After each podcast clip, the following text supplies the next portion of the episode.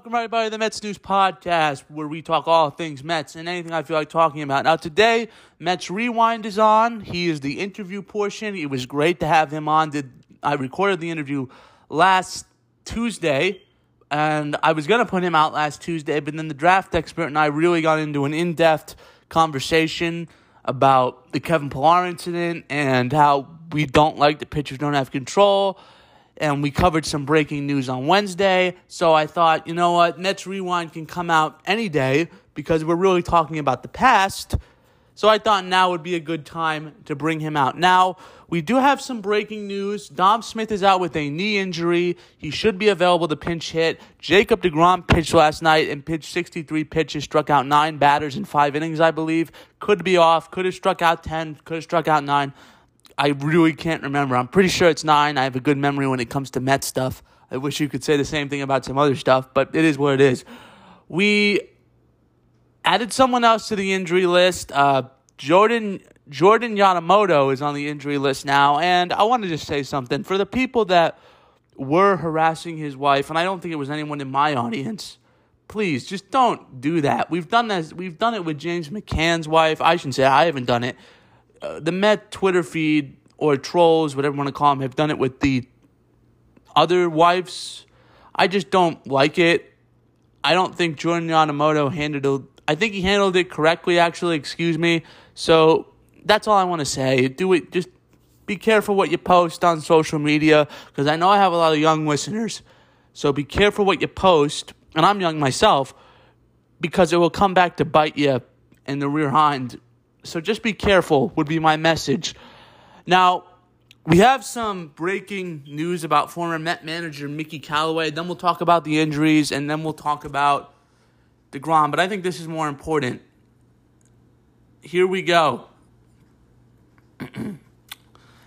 From Commissioner Rob Manfred, MLB concluded after their investigation on Mickey Callaway, Angels pitching coach, that he committed sexual assault, that he committed it, and he violated MLB guidelines. Mickey Callaway is suspended through 2022. He has lost his job with the Angels, and you know what? Good, good. This was the right move. Just like the Mets, Jared Porter deserved to get fired. Mickey Callaway deserved to get fired. I don't care who you are. This is not this is an issue where if you commit a heinous, disgusting de- deed like that, you deserve to get fired, whether it's man or female. But they deserve. Mickey Callaway should never work in the industry again, just like Jared Porter shouldn't work in the injury industry. Excuse me again. I am 100% for it. I don't know why he was able to be the Angels man, not manager, pitching coach to begin with. I thought that was disgusting. I didn't think the Angels handled it correctly. So good, he's fired. Good, good riddance. And now this does bring up the issue. Sandy Alderson has been involved in two hirings. So how much work did Sandy Alderson really do? If this was really all over Cleveland, how much work did Sandy Alderson do? And that's nothing. Sandy's a great general manager. I am not saying that. Sandy is a freaking genius general manager. He's going in the Hall of Fame. But I think that's a question that needs to be asked. Three people that the Met, there have been more in the Wilpon era, well, I don't know if Sandy was there. Was he there for the other one? I don't know. So let's just say hypothetically, there were three instances. There could have been two. We know it's definitely two. Of course, this didn't happen under the Mets' watch. So is this an MLB thing? I, I don't know. But I don't want to get into it. But good, Mickey Callaway's fired. Uh, the injuries, again, keep piling up. Jason Fargas, no, Joneski Fargas is on the IL now, sprained ACL. Luke Syndergaard had a setback. Now, this is what I was worried about with Syndergaard. Why is he throwing 99 in his first rehab start? He's got to work his way up. And the Met training staff, to be honest with you, it, it should be fired. I mean, these guys are from the Wilpon era. Brian Chicklo is from the Wilpon era. And all of these injuries, okay, Pete, you can't stop it. Pillar, you can't stop it. But all the other ones are abdominal injuries. The Noah Syndergaard one should have been stopped. This is ridiculous. All these guys are getting ridiculous. All these guys are getting hurt. This is like a freaking disgrace. 17 guys on the IL. I mean, come on. These are all abdominal injuries. And like these are all soft tissue injuries too. So this was not, they weren't properly trained. In McNeil's case, he wasn't properly hydrated. Conforto, I don't know. Conforto, you could say he wasn't properly stretched. Maybe it's just three, but come on. It's like, this is ridiculous. Janeski Fargas, uh, fine. So three out of three out of 16, 17, excuse me. Maybe Yamamoto. This is a training staff problem because even Yamamoto, he had the shoulder pain. It was pretty obvious. Again, I wasn't watching the game live. I was coaching, so I watched the replay. But even I could tell something was up with his shoulder. It was sagging a little bit. The Mets are a freaking disgrace sometimes. You know what? They are a freaking disgrace. I'll admit it. And listen, I love the job that Steve is doing, Mr. Steve Cohen. I love it. I think it's a great job, but he, he has to fire the training staff here. I mean, or some Brian Chico has to go. And I don't like calling for people's jobs, but come on, these a lot of these injuries are soft tissue injuries, and Syndergaard's he should know better. The Met training staff should know better. And that's at the single A level, the triple A level, uh, you know, whatever level you're talking about. JD Davis has his hand hasn't gotten better. I mean, but this come on, Syndergaard's is a disgrace. That's the one I'm really getting agitated about because if you're Syndergaard, you shouldn't be throwing 99, but he's a he's a competitor. He's like a dog. What I mean by that is he's like a dog, or no, he's like a horse.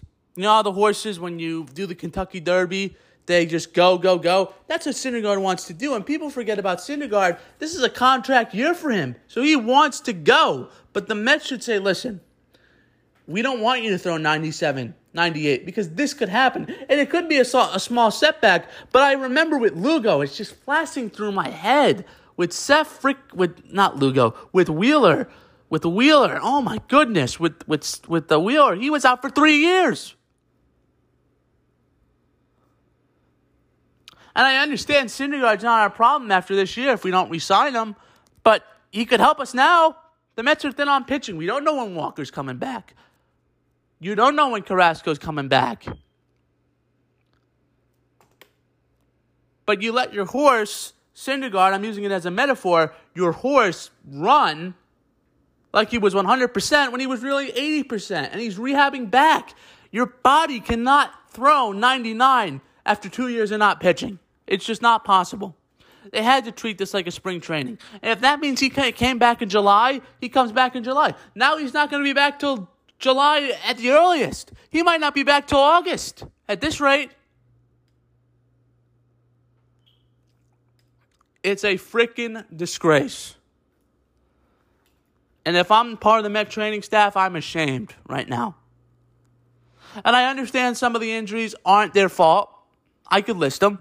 But majority of these injuries are soft tissue injuries that have they were not treated properly to begin with, and they've gotten worse and worse and worse. McNeil, Taijuan Walker, Pete Alonso, you can make the case. Maybe he should have been on the IL earlier. Dom Smith scraped his knee and now he's out. I mean, that's just bad luck. Pillar, bad luck, but Dom's not in the IL. But the Met training staff, and by the way, I love the fight the Mets are showing. I'm going to give Rojas credit. I love the way the Mets are fighting. They shouldn't have won half the games they've won but yet because they have a manager, I don't know, I don't know, I don't think the manager's pushing buttons. I don't agree with him batting Cameron Maybin fourth. I don't. I don't understand why he was batting third, excuse me, not fourth. I I don't understand why it took so long to make uh, Tomas Nido the everyday catcher. But still, the Mets are winning. And if the Mets don't get these reinforcements back, which is looking that way, I mean, there's a chance Taijuan will be back. We don't know. There, there's a ch- we know Lugo's back, but now our bats are going to be gone for a while, and Pete could be back. We don't know, but I'm just saying, if I'm the Met training staff, if things don't improve, they got to make a change. So let's hope the Mets keep winning because I'm not like some of the people on, on uh, in the fan base. There are some people, I don't, I don't call them true fans, that want the Mets to lose so they can be same old Mets. But I don't think it, this is the same old Mets. This team has a lot of fight, and I think a lot of it has to do with young players. I think it really does. And we're going to continue to need these young players and, and veterans that are we picked off the street that were playing independent ball like Brandon Drury to continue to produce. Let's go, Mets. We're happy to see DeGrom's back. We're happy to see Taijuan hopefully be back. Lugo is going to be back next week uh, by all assumptions, which is good. On to the interview with Mets Rewind. I had a blast. Subscribe to all my platforms. Let's pray to the baseball gods these injuries stop because I hate it. I hate seeing guys go down like Fargas and Syndergaard, not Syndergaard, McNeil, Conforto. I hate seeing them go down. Taijuan Walker. I hate it, but it is what it is. This is the situation. I, I, I don't know if this is just a baseball problem, too. It could be. I could be on 100% off. This could just be a baseball problem. Because Mike Trout's out for six weeks. I don't know what this is. But uh, baseball is really the only sport that's dealing with this injury. Maybe that's because baseball, they really played 60 games in a sprint and they did more training, Ron Darling said. But uh, the Mets are just completely different, though.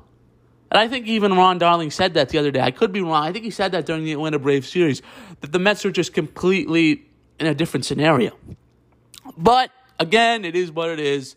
On to the interview at Mets Rewind. Stay safe and have a good one. And subscribe to all my platforms. Stay safe. Here is Mets Rewind. All right, welcome everybody to the Mets News Podcast, where we talk all things Mets and anything I feel like talking about now. I really wanted to have some Mets guests on because during the podcast really existence, I've had a lot of coaches on. I've had some NFL insiders on from John Boy Media, but I haven't had really any Mets guys on. So I thought, why don't I uh, personally DM Mets Rewind because I've always thought their website was really cool, and he was very gracious to come on with me. So let's welcome on the creator of Mets Rewind and see how he's doing. So how you doing? Good. I'm great. Thanks so much. My name is John Struble, and uh, I run Mets Rewind. So tell me a little bit about why you wanted to start such a cool website because I was just doing a little research myself. You have the Mets following you, you have former players and current players, you have the seven line, you have pretty much everybody that's big following you and you have a hall of fame. So just tell me a little bit bit about what you do. Yeah so if you're a baseball fan at all and you you know anything uh, about baseball history one of the things babe ruth said um, years and years ago is you could be in the hall of fame and strike out seven out of ten at bats you're still a 300 hitter. Well you know benny that's actually what i did. I had run a few other mets websites that were focused more on um, current day to day news, but there is such a gathering of community out there that does it really well that I didn't um, didn't really experience the success or growth um, in that lane as I had hoped to. And I just realized there's so many people who already have an audience for this and are doing it well why do they need another blog or another podcast that's focused on current Mets news and day to day coverage? Plus, you got all your traditional media outlets, your SNYs and Daily News, New York Post, and all those traditional media outlets serving up content on a regular basis. So I began to focus on finding a niche within the Mets community as a Mets fan since 1972. And I realized, you know, I, I I've been watching the Mets since 72. Um, outside of those very early years, um, I have a pretty good understanding of, of where they've been and what they've done. And um, I think there's a niche here to do some Mets history And then I started it and uh, just started with a simple Twitter feed and just started sharing some content about things that happened in Mets history on such and such a date. And um, it started to get a small loyal following. And then after about, no, maybe a year and a half of doing that, um, I was watching a Mets game. They were playing the Marlins one night. It was in the middle of the summer. I think it was 2018. And uh, I wasn't listening to the radio broadcast, but Howie Rose by chance had mentioned something I had posted earlier in the day. And he mentioned Mets Rewind a couple times um, within a half inning. And uh, I started getting all these DMs and um, text messages and saying, Are you listening to Howie Rose? And I'm like, No, what's going on? And um, I actually found out that he had mentioned it, and uh, it kind of was the beginning of it really taking off from there. He wasn't even on Twitter at the time, and uh, he was just mentioning some other content. And uh, it actually began to grow audience a lot quicker after Howie had made that mention. And then it just kind of took off and, and kind of like a brush fire um, took on a life of its own. So from there, I kind of grew it into Facebook and added Instagram. And uh, then we started to build the website where we are now. And the website still got some work to be done on the back end of doing some of the larger history pieces. But, you know, in general, um, we are growing fast and um, pretty excited. It's it's a fun niche to cover and uh, I think history has a nice little niche out there. And there's some people that do that very well too. Matt Silverman, um, Greg Prince does it real well. Ed Leyro does it very well.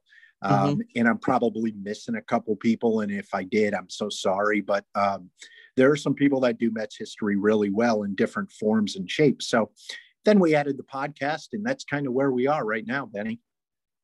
So I'm I'm very interested we all know that the Wilpons could be very. Have you had any interaction with them to start off? Any Met ownership, current day or in the past? Uh, it, not current day. Um, obviously, I've never talked to Steve Cohen. I never talked to the Wilpons, but I think um, even a lot of traditional media people uh, would tell you that access to them was very limited and most of their talking would be in front of cameras and in a larger press conference setting. Um, you don't see any profile interviews out there with um, Jeff Wilpon in, in his tenure as Met COO. And, you know, I think there was one long form story done on Fred Wilpon maybe 10, 12 years ago, and it kind of blew up on him um, back in the David Wright days. And yep. uh, so beyond that, really, nobody in the current Met ownership, but um, yes, there are people that I communicate with in previous Mets iterations of that ownership, which play in very well and give me some understanding about deals that they made in the past and how those came about and the anatomy of some of those trades. And it helps me understand the game of baseball because at the end of the day, what I'm trying to do also is be more educated about how the game works and how how the business side works and uh, and how that leads to a deal because uh, mm-hmm. we don't see all the nuts and bolts of that. We only see what is splashed across the newspapers that the Mets have signed Francisco Lindor for X amount of dollars, or the Mets have traded X, Y, and Z for X, Y, and Z.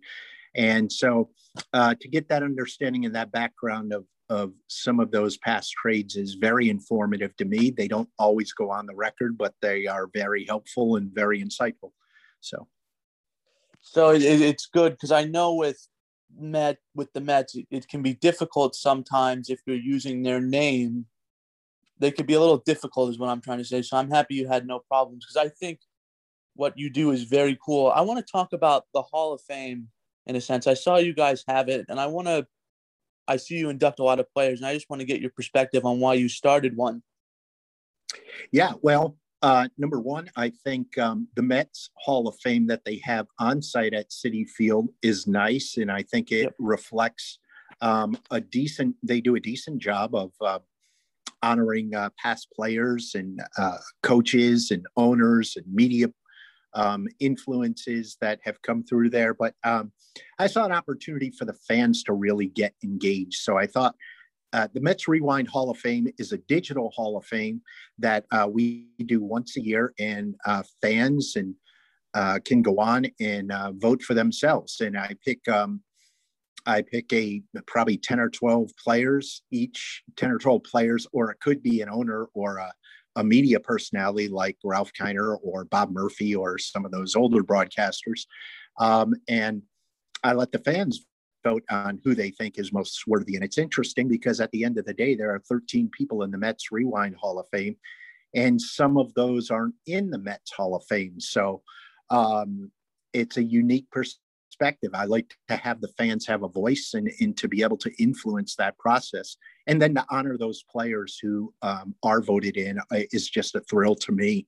Um, it's a small token um, in comparison to what the Mets can do because of their larger audience and their site and all that stuff. But um, it's fun thing to do, and uh, it creates more engagement with the fans.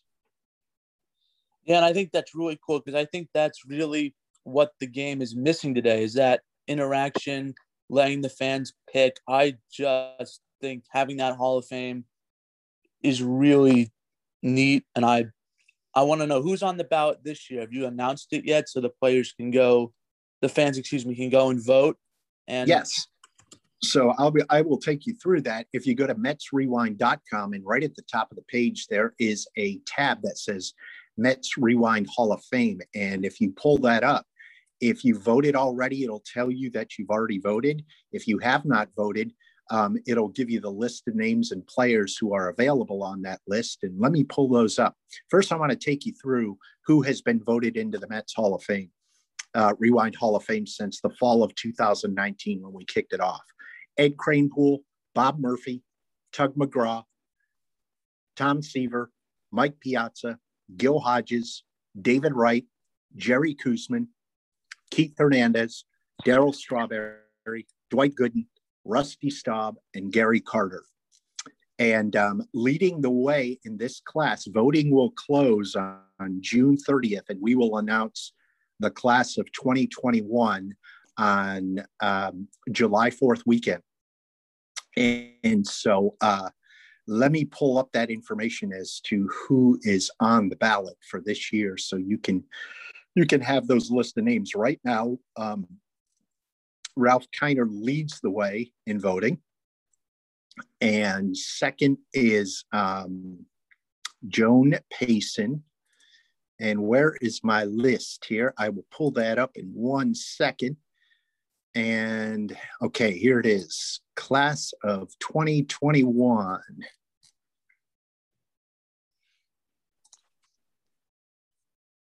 I'm sorry for the delay, but yeah, the, no the Hall of the Hall of Fame has been a great interactive piece, and a lot of fans have been involved. Okay, so here's the here's the remaining list of people on the class of 2021 ballot: Casey Stengel, well, Dave sir. Kingman, Dave Kingman, Ron Darling, Ralph Kiner, Jerry Grote, Joan Payson, Carlos Beltran, William A. Shea, Bobby Valentine, Al Leiter, Davey Johnson, and Frank Cashen.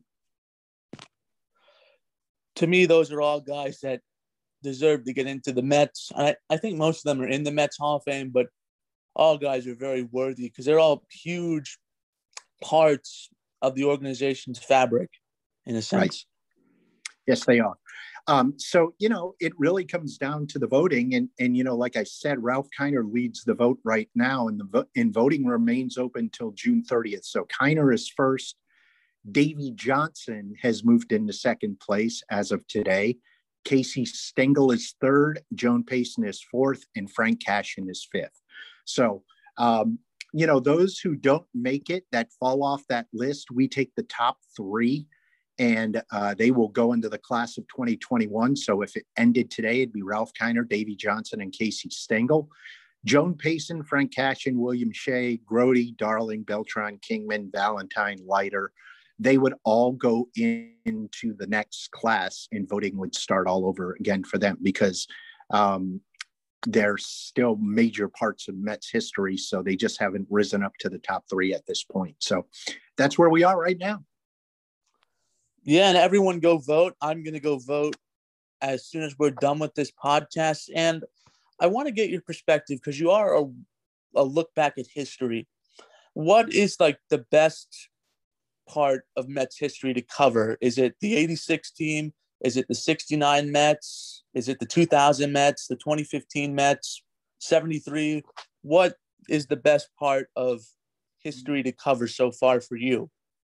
For me, I've got to tell you, Benny, and, and I think this is pretty much reflective of anyone I've talked to who's a Mets fan, um, either through social media or people who email me on a regular basis. It really depends on what generation you grew up in.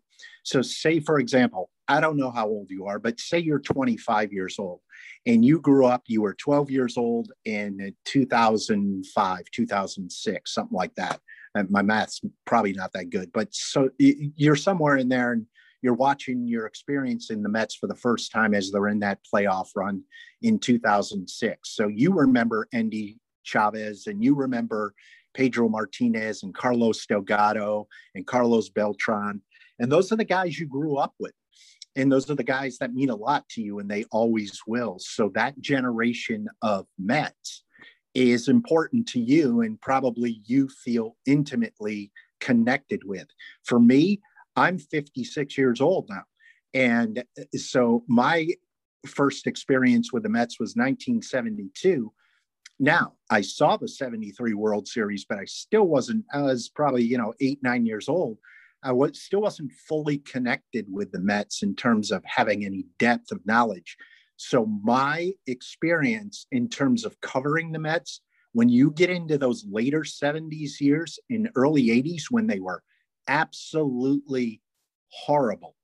Yep. Um, those were the teams that I watched with the most passion. Lee Mazzilli, Steve Henderson, Pat Zachry, um, Dave Kingman, John Stearns, all those guys that came up, Felix Millan, Ed Kranepool, um, all those guys were kind of central and core to my becoming a Mets fan at the deep level I am. So uh, to me, it's fun to cover and talk to guys who played through that generation at Shea, because I would go out to games during that time at Shea Stadium.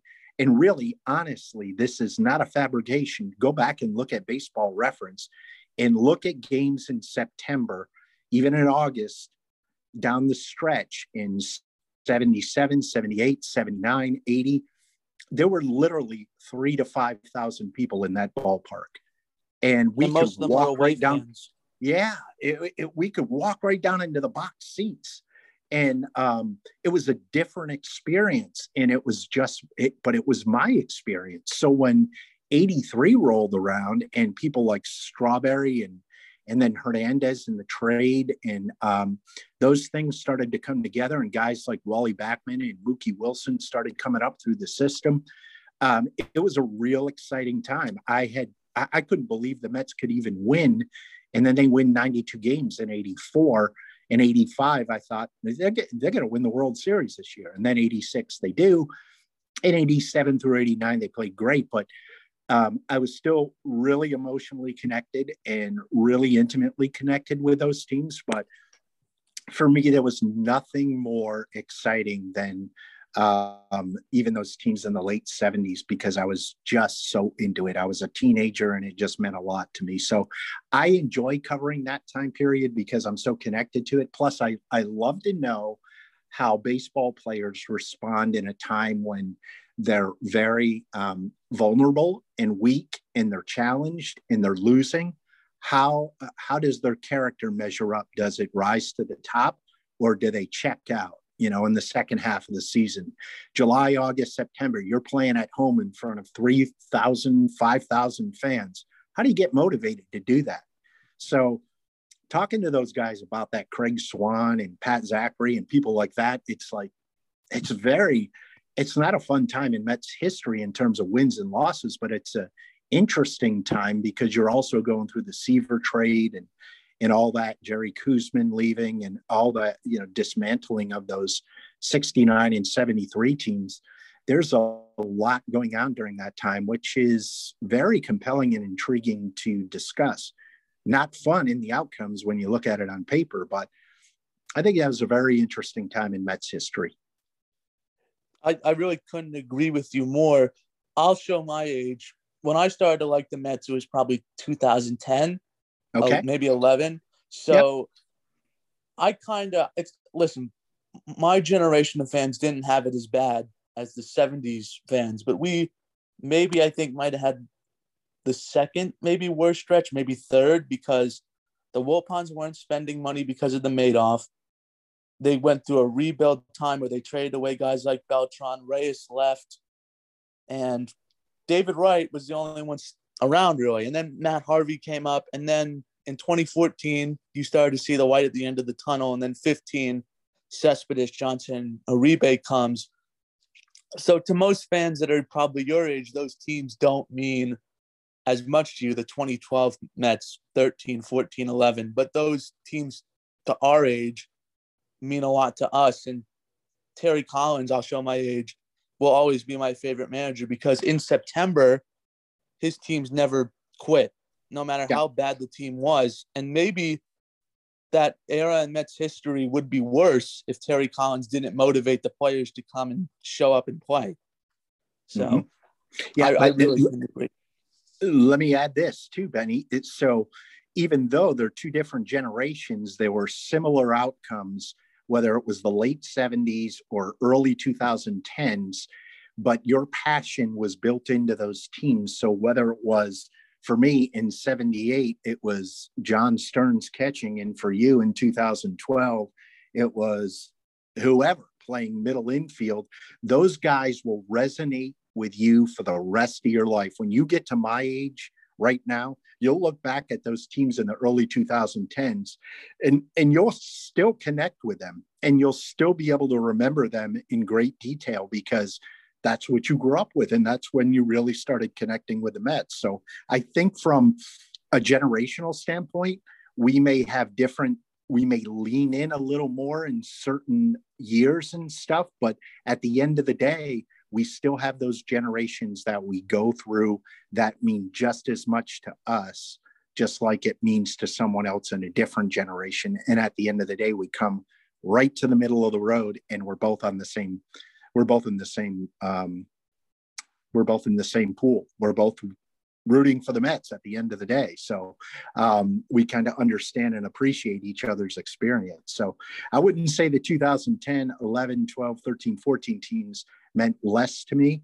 Um, I kind of understand that, but I think I have a different appreciation for where they've been just because I've kind of been through the grinder yeah.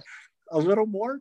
Um, and that just comes with time. Now that you've been through the grinder, when you hit 2015, just like for me, when I went through those late 70s and we hit 84, 85, I was like, this is a dream come true. They, they hadn't even won the World Series yet, but it was like, this is unbelievable. The Mets have won 90 plus games three years in a row, over 100 in 86, but 84, mm-hmm. 85, 86 was like this. This is not the team that I grew up with. These guys are outrageously good.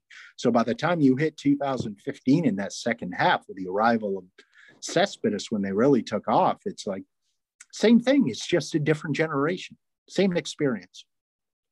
Yeah, and it's hard to believe that team is going to be six years old. If my math is correct, could be off by a year. But I want to get your perspective, and this may be weird, but the Mets have always had, other than great pitching, they've had great announcing they had Kiner and all those guys, and now you have guys Gary Keith, Ron, uh, Howie Rose, and Wayne Randazzo. So I want to get your perspective on how the Mets have gotten so lucky with announcing. Uh, I think it's less luck and, well, maybe luck, a stroke of luck in the beginning to get Murphy, Nelson, and Kiner in the same booth.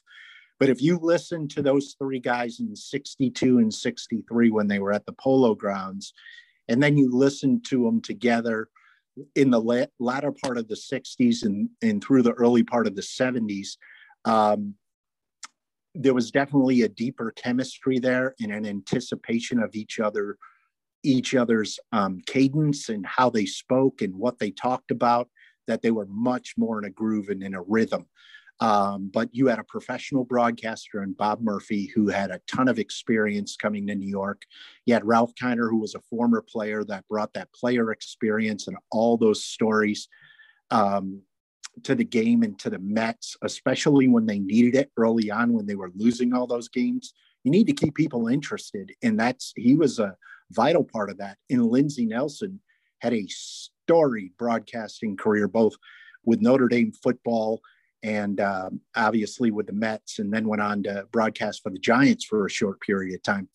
But those three guys laid the foundation and the groundwork for Howie Rose and Gary Cohen. Because if you go back and ask them, well, Howie will tell you his his most influential guy was Marv Albert, but mm-hmm.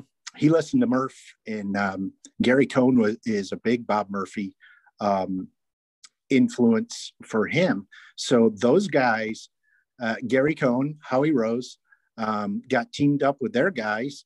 Uh, again, just a different generation. Keith Hernandez and Ron Darling, in Gary's case, if you listen to Gary, he's he's orchestrating the broadcast and doing the X's and O's, but he's yep. asking great fan base questions to the two players to get insight as to why did a player do this on the field? I don't understand. Explain it and you got a great pitcher and a great hitter um, on both sides of the ball, the offense and defensive side, who can give you full explanations um, as to what's going on in the player's head.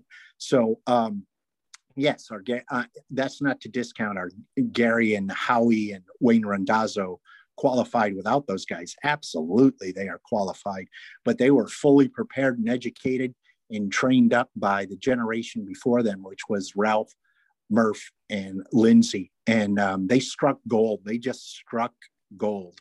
Um, the stars aligned when they got those three guys in the booth in 62. But I don't think you heard the best of them until the later 60s, 67, 68, when they were starting to come around and Seaver was there and Koosman, and they started to build that 69 team. They were really rolling then. You can listen to radio broadcasts from 62 and then go and listen to a radio broadcast from 68 or the early 70s or something, you go, oh, I can still hear their voice, but there's a chemistry there now that's just, it's so smooth and so perfect. It was, Mets have been really, really blessed in that in that respect of having great broadcasters. Yeah, and really, the one thing the Mets have had is, like you said, great broadcasters. And I want to get your perspective. I said the Mets also had great pitching. Jacob DeGrom has really put together one of the best stretches in baseball history. Tom Seaver will always be the franchise in number one, but where does DeGrom rank after receiver. Where does he rank? Does he rank two, three, four, five? Because the Mets have also had Gooden, Koosman, Cone, I, Al Leiter, even though I don't think Al Leiter's on Gooden territory and Koosman territory. Yeah, I, I think it's a loaded question and I think it really comes down to it talking individually about the generations of pitchers and really where when they pitched and who who they who was playing around them and what kind of teams they were pitching for. Um, it, there's no way um, Jacob DeGrom will ever win 311 games like Tom Seaver did. Now, does that yep. mean he's a lesser pitcher than Tom Seaver? Absolutely not. Um, look at Sandy Koufax, who pitched for the Dodgers. Um, he didn't win close to that. I think he won about half the amount of games that Seaver did, but he dominated for a five or six year period to the degree that nobody could hit him. And then he just hung it up. And uh, his arm was tired. And um, he was done. And so DeGrom is still a work in progress to me. Will he get better? I don't know if that's even possible because he dominates everybody he pitches against. But can he keep up that consistency over four or five more years? That will make him a Hall of Fame quality pitcher. Jerry Koosman was a guy who um, was totally different. Always pitched. He would have been the ace of the Mets staff if Tom Seaver weren't there. Always pitched in the shadow of Seaver. Did that make him any less of a pitcher? Absolutely not. Um, you know, so as you're going through each one of these, they all had their qualities. Dwight Gooden, um, 1984, 1985, he was off the charts. And um, it was his two greatest years of his career. And then, you know, obviously things turned bad for him after that. But in a short period of time, he was the most dominant pitcher in baseball. Um, but over a long period of time, if you're going to look at careers, he doesn't rank up there with Seaver. No one pitched more consistently, more dominating uh, over a long period of time than Tom Seaver. And now, could DeGrom get up and match him? Sure. It's there's still some there's still some uh, time to talk about that. I don't think we need to make that determination yet. But right now, if you were to ever have a chance to watch Seaver pitch a full game, it, it's it was like nothing else. There was nothing else like it. And Degrom's kind of you know the way he started this year. It's kind of Benny. It's kind of the same way. Every time he takes the mound, it's like no one can hit this guy. You know, he's not getting any run support. Yep. He's not getting wins, but he is yep. he is the best pitcher in baseball. Period.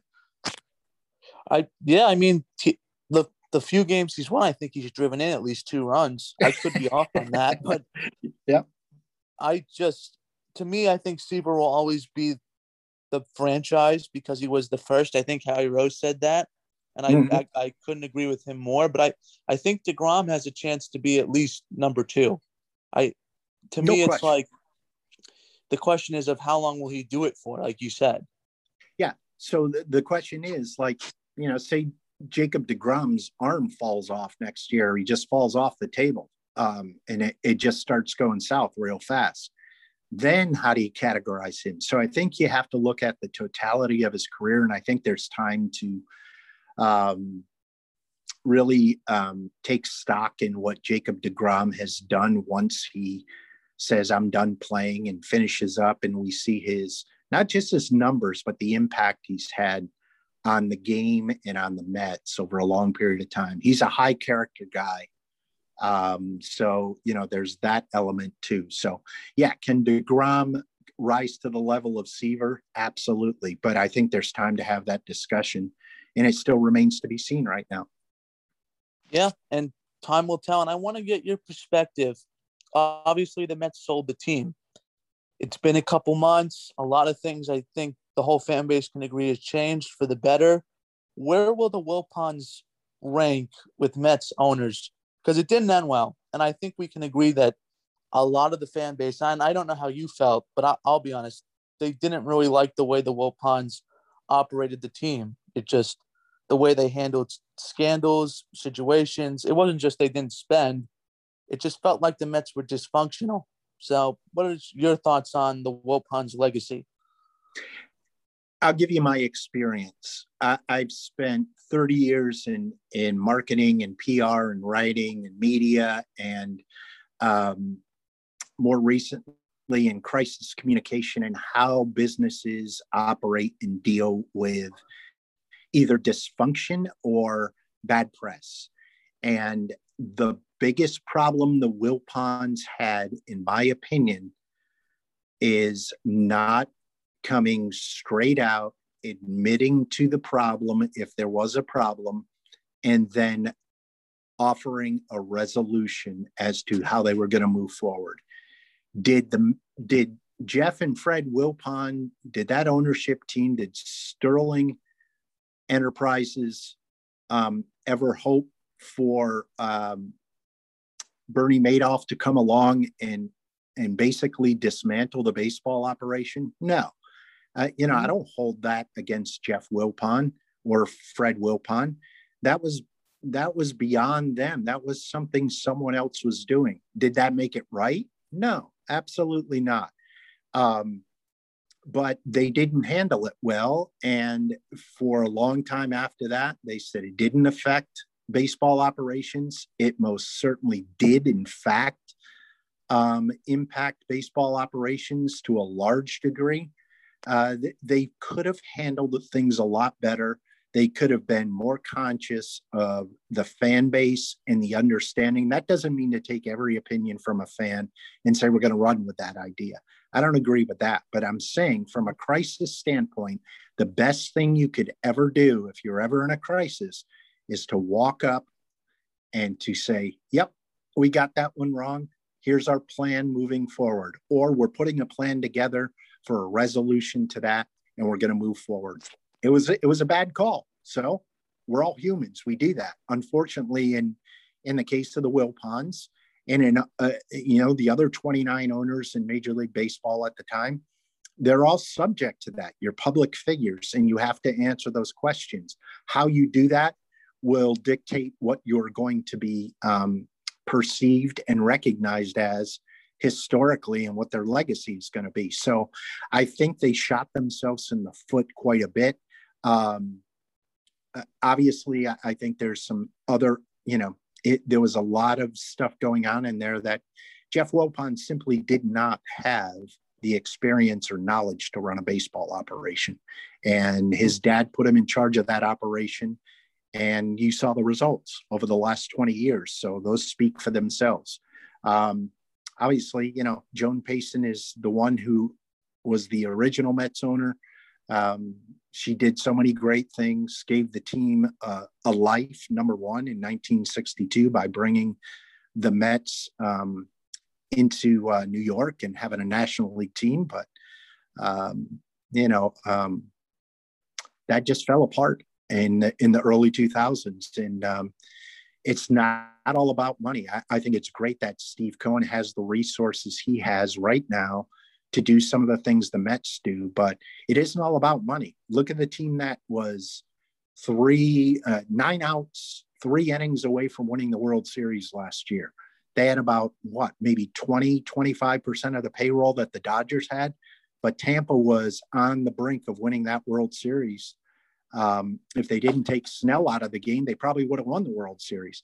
And there's mm-hmm. a team that is not built on money; it's built on talent and chemistry and and um, and and they do it every year. They come up with these guys that just are uh, they're just out of the woodwork and and they play really hard together. And so uh, you know, at the end of the day, that's uh, it's not all about money. It's great that we have the resources and tools to be able to afford a Francisco Lindor, but um, I don't think we should be dumping money into every single star player that comes along. So I think I think Steve Cohen's wise to that, and I think he's um, learning the game a lot from Sandy Alderson. I think they they both have a similar philosophy in terms of that. We got the money, we got the resources, we can do it, but do we have to do that? Is that the best solution long term? Because once you start investing $352 million in one guy, that really cuts down your payroll for the other 24 guys on your roster. I was just about to say that. Willing to spend. Yeah. So, um, you know, it remains to be seen. Um, I, in to answer your question in short, I think the legacies of the Wilpons um, was something that um, they brought upon themselves by the way they responded to the city and some of the things that happened within the organization. They did that all the way from injuries to clubhouse information to ownership decisions and salaries and uh, uh, everything they did. It was just very, very cloak and dagger. So um, it's too bad. They could have done a better job of that. Yeah, and I real I couldn't agree with you more because it wasn't like, and I, I don't know if you guys if you know who this guy is, Evan Roberts. He's a yeah. a WFAN guy. Yep. You know, he said that the Wilpons spent at one point. They didn't spend like the Yankees, but they spent, yep. and everything was fine. And then the whole Bernie Madoff thing happened, and I'm, I'm I'm not just saying spend. It just felt like every other scandal that came out, and you could just name it, they just couldn't handle correctly, and it just felt like the Mets got bad luck after that. And I'm happy. I think we're all happy. We have Steve Cohen, someone that's willing to spend money, and not just that, but also is changing the culture for the better. And this leads in. I have a couple more questions, and then I'll let you go. Where do you think a guy like Sandy Alderson, because now he's becoming a big part a Mets history. He's basically been here for a decade. He left for the 2019 season, but he was pretty much around the team in 2020 because of the sale. Where do you think he's going to rank as a team president slash general manager? Uh, I, I tend to think that Sandy Alderson is still. I think he's brilliant, and and I think he's very quiet, and I think he does things very strategically, and um, yes, he's getting a little bit older, so I don't think he is long term for the Mets, but I think he's going to establish a culture and a organizational um, direction for the team that will endure over a long period of time and allow the Mets to be successful. He doesn't just gravitate toward jobs that are, you know, he has the financial wherewithal. Look what he did with the Mets when he took them over in um, 2009, 2010, whenever that was. Um, you know, he knew he had to get rid of some players, the Oliver Perez's, those guys that were eating up contracts, Jason Bay and Luis Castillo, and some of those guys had to be moved on for multiple reasons. He did that. And sometimes that takes time. And patience is one of the things in baseball and in sports in general, Benny, that um, people just don't have a whole lot of tolerance for. And if you're a manager at the managerial level or you're in upper management, uh, GM or a team president, uh, that kind of stuff is, um, you don't get a lot of time. You got to make some moves. So I think bringing Sandy back was a great um, a great choice. And look what it did. It, it helped them kind of smooth over all the problems that they had when they had um, managerial issues with um, um, the GM Brodie before. Beltran. Yeah, yeah. Well, before uh, Beltran, yes, but I mean, uh, from the GM spot when they had hired the other guy and and and brought in Zack Scott. Um, so you know, gee whiz, that was that was tough. But he allowed the Mets continuity, and um, he was able to kind of step in. So I think over long term, I think uh, Sandy will be. Um, he's. I think he's been a great fit for the Mets, and he's been a huge asset, and I think he'll continue to be for as long as he wants to be. Um, I think his health is probably something in his age that um, he's very conscious of and probably will deal with when the time comes. But I think he'll be around for a while. Yeah, and he really was. If you think about it, I could be misremembering something. I think I read it in a book once that the reason, like, the Wilpons didn't pick Sandy Alderson. I think the MLB kind of forced the Mets to take him on after the Madoff scandal, and he's really been a calming force ever since. And we really got lucky with him in that sense. But I want to ask you a, a couple more questions. You've watched the game for such a long time, and analytically, what's your thoughts on analytics? Is it a good thing for the game? Is it a bad thing for the game? Is it in the middle? Because as a baseball coach, I'm kind of in the middle with it. I see some good things about it, and then I see some bad things about it. So, what's your thought as a fan that has watched the team basically since its existence? Um, I'll give you a two part answer to that. Number one, I'm not a fan of analytics as far as watching the game.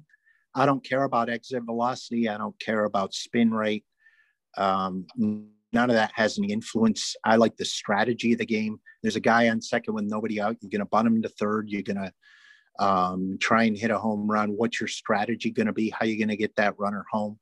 how's the game played today in that respect. Um, from now, from a player standpoint, I think analytics are great. And I think the more resources and tools you can have at your fingertips to get um, the upper hand on the opponent in terms of watching them and, and understanding, you know, if you're a batter, what's that pitcher throw? What's he do in certain counts? All those different things. Um, does he pitch towards certain sides of the plate? Um, all that spin rate if it matters. I don't know. Um, but I think it helps players, and I think its analytics are great for them. But I think when it's brought into the broadcast and when it's brought into the entertainment side of the game, it's just overwhelming to me. It's not the game I grew up with. Um, does that make me a dinosaur? I don't know. You could you label me whatever you want. Um, I just like the game. I like the strategy of the game. I'm not saying we have to go back to playing the way the game was played. I just I don't like hearing about, you know, I don't care about the launch angle of Pete Alonso's last home run. I saw how far it went. It went a long way. Um, to know the launch angle or the exit velocity is like, yeah, I imagine it's probably going over 100 miles an hour. I mean, he hit it pretty hard. So to me, that doesn't add any any entertainment value to the game as far as the broadcast. Yeah, and I, I yeah, I, I couldn't agree again with you more because I think analytics have some good things, but I also think it's getting a little too. Uh, I don't know how to put it. It's getting a little too much in the game on both sides, and I think the game is slowly starting to turn back to the old way a little bit. I'm starting to see some stuff where maybe a guy doesn't have to throw 100 miles an hour. He can throw 90 and still know how to locate or mid 90s. So we'll see on that aspect of the game. And my final question is you said you had a podcast, and I just wanted to know who you've had on your podcast, where people can find it, and what you talk about most of the time. Do you have former players on?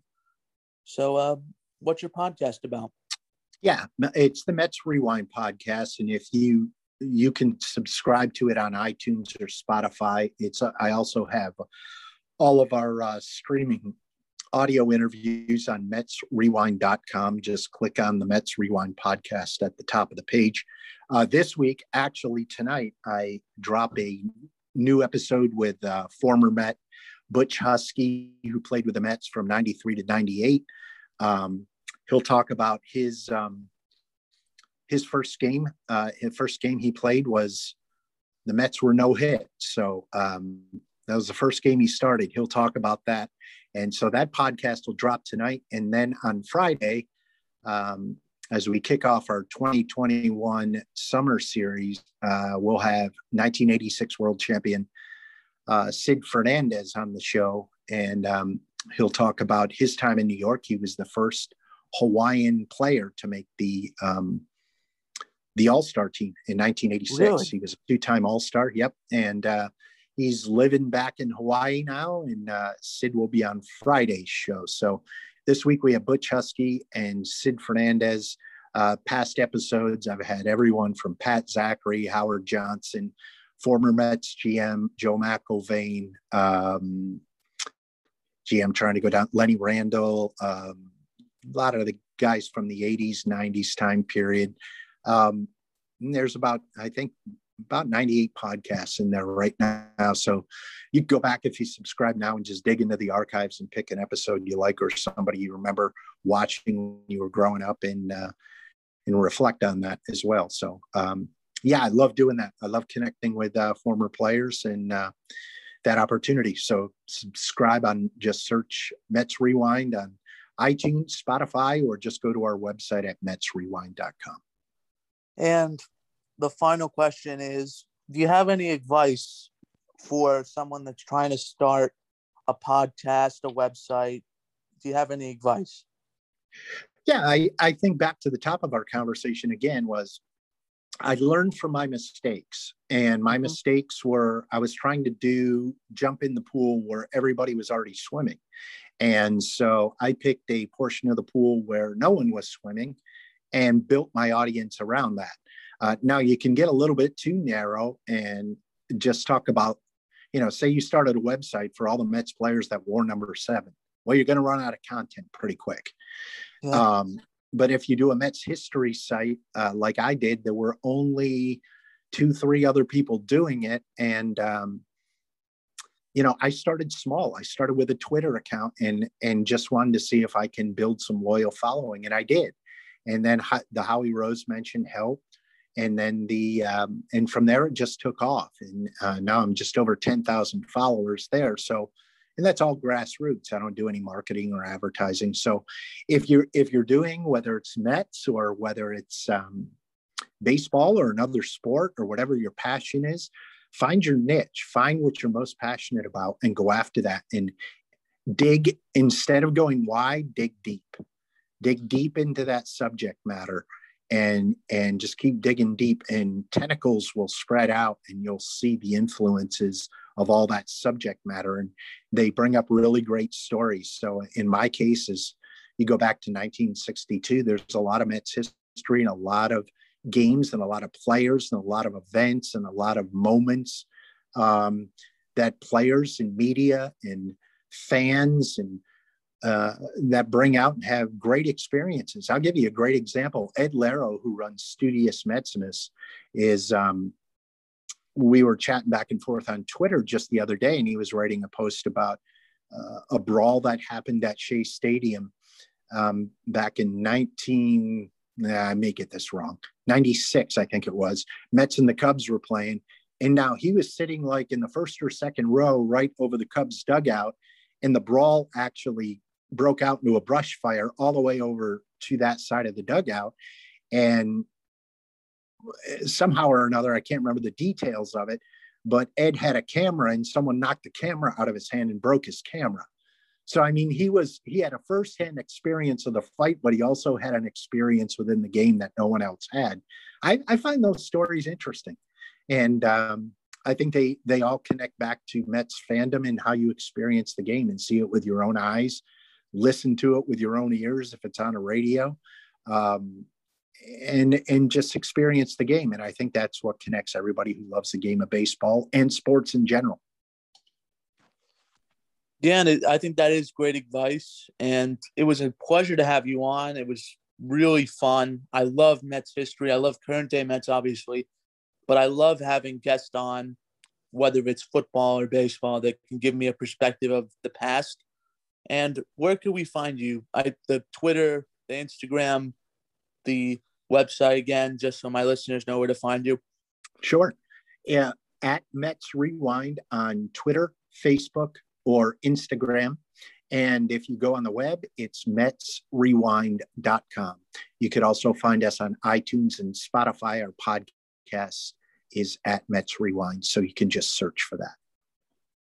Go subscribe to them, follow them, go on the website. I do it. And it really gives me a perspective because I like to think I know my Mets history. I probably know a lot of recent day from the 2000s and 2010s and stuff, but I don't know the past as well as my dad did, and he's really had a time looking back at the past and all the videos you posted.